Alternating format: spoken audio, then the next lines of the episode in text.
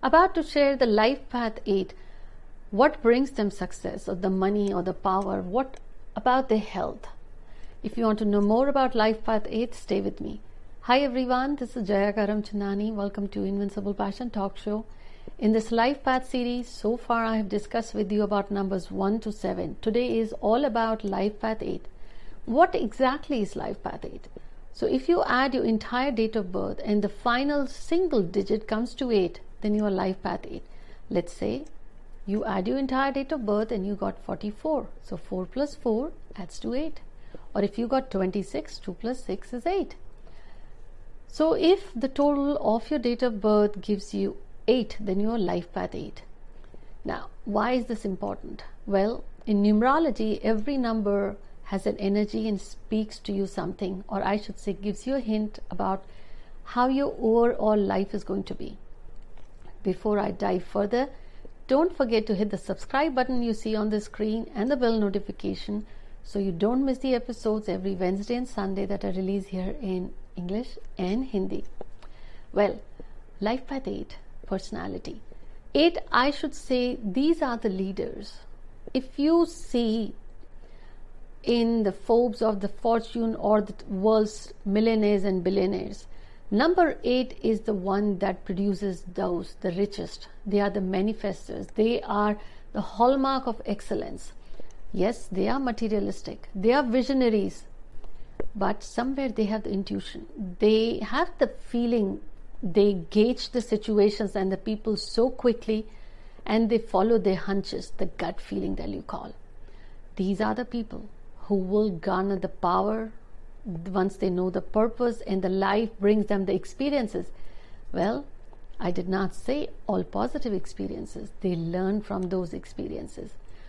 Overall, personality wise, if I say these are the people who will lead. Now, number eight is also related in numerology to the planet Saturn, called Shani in Hindi.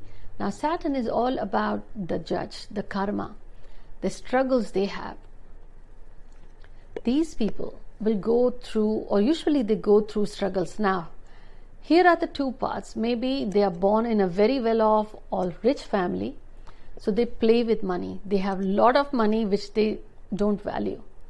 And then later they face struggles. Or you are number eight who has seen struggles and then they start to bounce back. So, usually, the age of 32 to 35, these are the people who will bounce back if they have faced struggle they have a lot of discipline with them. Number eight does bring struggle and delays, but these are the folks who create legacy in the real success stories. Life experiences makes them mature pretty quickly. They are planners, but they enjoy the power, or I should say, they're hungry for power. They have the very fine taste for luxury. However, they don't shun from hard work they are hard workers. In terms of their personal relationship, I would say they fall in love or they get attached to people pretty quickly. And if they get married to someone, they fall in love. Early on in the life, when they're too young, that might be a wrong decision. But if they marry someone, they are dedicated and loyal to them. However, as time passes, they become possessive. That possessiveness brings the distance or the problems in the relationship that they don't realize that they are hurting or they are impacting their own relationship. When every relationship thrives by having a balance, the trust, for them that over possessiveness creates trouble. So if you are listening and watching, leave me a comment and tell me what has been your experience. From health perspective, overall it they have good health, they're blessed with good health. But if they face issues, the seasonal cold, sinus, or the gastric troubles, which leads to sometimes headache, but otherwise some bone related issues or the hair, nail, or teeth related issues. Very common. In terms of career, these are the folks, as everyone says, materialistic. Their life centers on money. And it is because they face struggles in life and they remember and learn that money makes the mare go. That's what will bring them success and power and respect. So they focus towards that. They thrive well in finance, money related jobs, banking, or the management, these are the people who will rise to the top as CEOs, top administrators, top politicians, or the entrepreneurs, or as I said, the karma part related to Saturn, they can be very good lawyers or judges or arbitrators. They are the leaders. Now, here is the irony they would either be in the business world or the materialistic world, or suddenly they will become the monk. They will become the preachers. Now, not the ordinary preachers, they will become the cult creators. People will follow them because they speak through their previous birth karmas, and also the life gives them that charisma. It has its own charisma. Now, if they follow the purpose, they become the cult creators or the gurus who leave the legacy. Otherwise, they thrive in the mining industry, oil mill industry, printing, publishing as well. If we talk about the food, yes, numerology is not just about how that number is, they also give you some solutions or how to utilize what's good for you. Like in terms of food, if you use the green leafy vegetables or the bananas or cucumbers or I would say pineapple, that's good not just for your health, from your number perspective as well. However, you should try to avoid tea or coffee or at least minimize it. Instead, go for the lime juice or lemonade. Another thing I've noticed that number two is usually very easily attracted towards 248. So let's say if you have life path 8, you will notice your friend circle is of the family of 2, 4, and 8. However, you should avoid doing important things or your meetings, signing documents or contracts on the date that adds to 8, like 8th, 17th, or 26th. Now, color is also a part of remedial measure in numerology as well as in astrology. For you, you would be automatically drawn towards dark colors, particularly black, and that's exactly what you have to avoid black and dark colors. Try to wear light colors like light yellow, light green, light blue, off white, light colors.